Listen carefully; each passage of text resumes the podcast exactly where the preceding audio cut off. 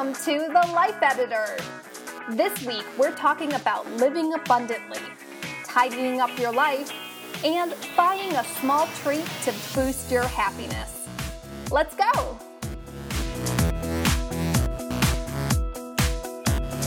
I'm Sage Grayson, a former book editor turned life coach. I help ambitious career women edit their habits, routines, and mindsets to balance their happiness at work and home. I'm a life editor, and so are you. Today, I want to talk about abundant mindsets and lack mindsets. Obviously, abundance means there's plenty of whatever it is to go around, and lack means there's not enough. An abundant mindset means that you believe there's enough love, happiness, energy, money, and resources for everyone. A lack mindset means that you believe there is a finite amount of those resources. You might feel like you have to fight to get your share or compete against others. So which one is true? Is the world full of abundance or lack? The answer is what you believe. Since we can choose our own thoughts, let's cultivate abundant mindsets so that we can attract more happiness into our lives. Here are 9 easy ways for you to attract more abundance in your life. Number 1, leave food on your plate. Our caveman ancestors had to fight for food, and they never knew when they were going to eat again. But by leaving just a few bites of food on your plate, you're telling the universe that you expect more food in the future. And honestly, there is plenty of food to go around, and you're probably going to eat again very soon. If throwing away food feels a little difficult for you, then try packaging up some of your meal and save it for later. But by leaving some of your food on your plate, you're encouraging more abundance to come to you. Number 2, give fearlessly. When you give your money, time, and energy to worthy causes, you are actually enriching your own life. Think about when you're tipping a server in a restaurant. When you give a tip, you're telling the universe that you would like more good service in the future and more good meals. Also, when you give to a charity, you're showing that you want money in the future. Enough money so that you can live comfortably, plus money to give to others who are less fortunate. Now, don't get it wrong. I am not saying that you should give so much of your time and energy and money so that you go broke or end up burned out. But by holding on to what you have so tightly and not sharing it with others, that is actually a lack mindset. Number 3, say no more often. As women, it's common for us to say yes to people, obligations, events, and projects that aren't the best for us. I know I do it. How many committees have you been stuck on that didn't add value to your life? How many times have you regretted telling someone that you would help them? If your days are jam-packed with random responsibilities and commitments, then there's no room for the good stuff that's been missing.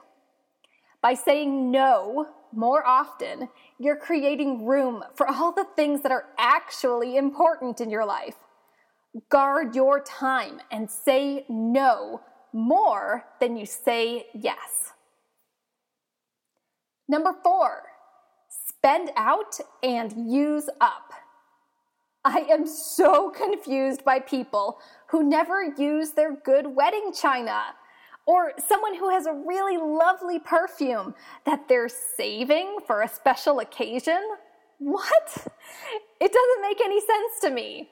If you have good things in your life, use them, please use them. I want you to appreciate what you have, and you'll encourage abundance by using up all those wonderful things that you own. Number 5, remove objects of lack. Okay, on the flip side, We surround ourselves with things that when we use them, we're immediately reminded of lack. Think about when you grab a pen and you're trying to write and it's out of ink. Do not put that pen back on your desk. Throw out any used up pens that you have. You might have other objects of lack like ripped clothes in your closet or things that are so worn out that they're unusable. Or what if you have a car that's so beat up and it's so old that every morning you're just praying that it's going to turn on? That is an object of lack. Remove those objects of lack from your life so that you can stop attracting more lack. Number 6, appreciate others' wealth. When you see someone who's got something that you want, whether that's a sports car, a successful business, or a really great job, I want you to take a minute and appreciate their wealth. The universe is telling you that those things could be yours. Okay, let's say that Sally has a position that you want. She's well-respected and has a fantastic job. You can use that to spur yourself on to do even better at your current job, and then maybe attract an even better position. That's how you bring in more abundance. Don't get angry at the people that have more than you. Appreciate it, feel it, and start attracting more abundance to yourself.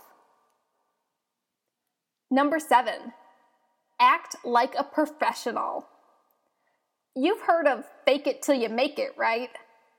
Acting like how you want to feel, even if that ideal seems very far away, will get you in an abundant mindset. Take a moment to visualize your perfect business, relationship, body, or other area of your life. Think about all the little details that would make that outcome perfect. Doesn't that feel good? Your thoughts are powerful. And if you think and act like a professional, then positive opportunities will present themselves to you. Do you want a six-figure business? Then act like a six-figure business owner. Number 8, keep visual reminders of abundance. Surround yourself with things that when you look at them, you're reminded of abundance. Do you have a vision board? You should. A vision board is a poster collage of things that you want. Hanging up your vision board in a place where you can see it every day will start attracting those things to you. It really works.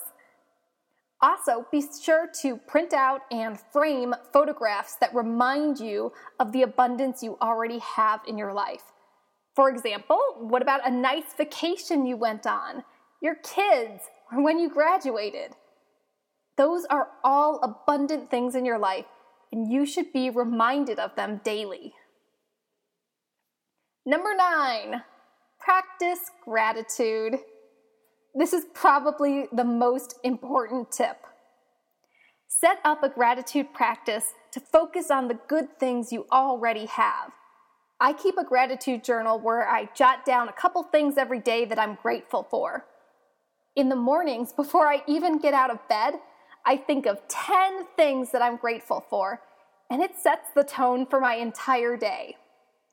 By practicing gratitude and being thankful for the abundance you already have, you'll be attracting more abundance to you.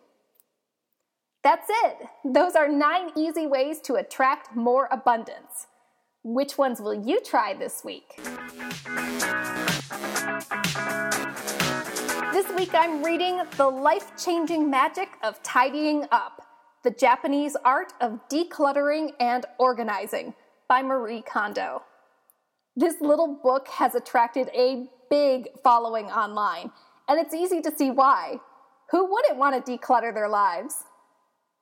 Okay, you've probably heard that outer order creates inner order, and I totally believe that. When my office and home are clean and organized, I feel like I could take on the world. Everything seems possible when your environment is in order.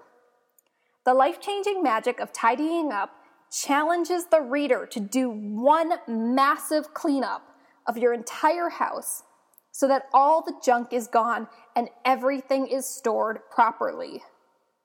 Oddly, the author calls this huge one-time session tidying up, whereas I would call the daily routine of maintaining a clean house tidying up, but whatever. Marie Kondo helps her clients declutter their homes by going through a list of categories in order, such as all clothes first, then all books, and so on. Tidying by category will speed up the cleaning, so you won't walk into a room and find it full of the same stuff that you already sorted. For example, get all your books from every room together in one place and then sort through all of them at once. An interesting part of the book is where Marie suggests that when you're picking through the piles of stuff, you should hold each item and ask yourself, does this bring me joy? If not, throw it away or donate it. I use a different question when I'm sorting. I ask, does this thing represent the ideal version of myself? My gym bag might not bring me ecstatic joy, but it does make me feel like the best Sage I can be. My favorite tip from the book is to treat your possessions with respect and thank them for their service. Marie goes so far as to empty her purse every night and thank the bag before she places it on a shelf. I've started saying thank you to the things that I'm throwing away because they did serve their purpose, and I want to delete them with gratitude, not frustration. If you're ready to tackle your junk and get yourself organized, then get your copy of The Life-Changing Magic of Tidying Up. The easy edit for this week is to buy new pens. In keeping with the abundance theme we've got going on in this episode, my wish for you is to have a jar full of your favorite pens so you're never without the perfect writing instrument. Okay, so go through your desk, junk drawer, and wherever your pens are. Test each one on a piece of paper and throw out any that are dried up. Next, see if you're missing any specific kinds of pens. If you like to color code things in your planner, like me, make sure you have all colors that you need. Do you have permanent markers, highlighters, pencils? What writing instruments would help you do your best work? As for me, I'm always on the hunt for a great new pen. I write extremely hard on the paper. I mean, what can I say? I'm an intense person. I love the colors and the thinness of needle-tipped pens, but the tips always get crushed back inside the head of the pen within a month, rendering them completely useless, even if they're still full of ink. I hate it. It's so annoying. My solution has been to write with markers. I still get the colors, but not quite as thin a line as I would like. Right now, I'm loving the Paper Mate Flair pen, especially because they don't bleed through the paper and they can stand up to my abuse. This week, treat yourself to some beautiful new pens for a happy workday. That's it for this episode of The Life Editor. I'm Sage Grayson, and you can always find me at sagegrayson.com. This week, actively focus on having an abundant mindset, tidy up your home environment, and treat yourself to some new pens. Please remember to subscribe on iTunes and leave a review. Since this is a new podcast, it's important for me to get reviews so that other people can find me and start editing their lives. And if you have a question or topic that I should cover on the podcast, please send an email to sage@sagegrayson.com. What will you edit in your life this week? Until next time, Life Editor.